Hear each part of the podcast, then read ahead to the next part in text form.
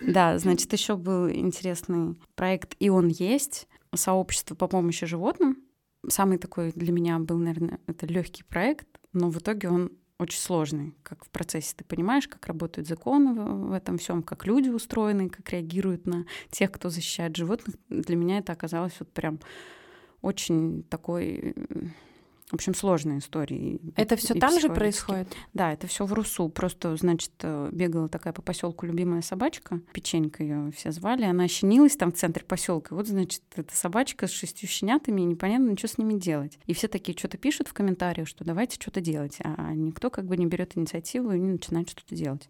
И мне одна девушка написала, Кристин, ты же умеешь как бы людей собирать, давай-ка ты как-то нас организуй. Ну и, в общем, я долго не думая сделала чат, ну, периодически там следила, да, за соцсетями, видела, что есть люди, которые поодиночку что-то вот, ну, что-то делают, как-то неравнодушны к, к этой проблеме. И я просто собрала их в чат и вот эта команда до сих пор она есть. И в этом чате люди просто стали как бы объединять свои усилия, стерилизовать этих животных, там пристраивать. И вот если так посчитать, мы уже просто перестали считать. В какой-то момент это перевалило там за 100 собак, которых пристроили, либо стерилизовали, либо там, не знаю, спасли от мучительной смерти и всякое такое. И эти люди, они до сих пор этим занимаются. Я иногда помогаю, там денежки собираю, либо какие-то посты там пишу, либо там с машины как-то договариваюсь. А так вот основную вот эту всю историю делают они. Это просто как бы герои такие.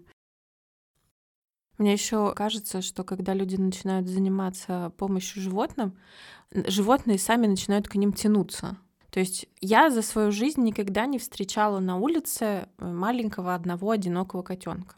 Потому что я его точно заберу и унесу домой. Но смысл в том, что я крайне редко вижу бездомных животных, и они обычно такие, ну, типа, на, шу на шухере, грубо говоря. То есть они от меня убегают, и все это. То есть я не встречала животного в трудном положении, требующего помощи от меня.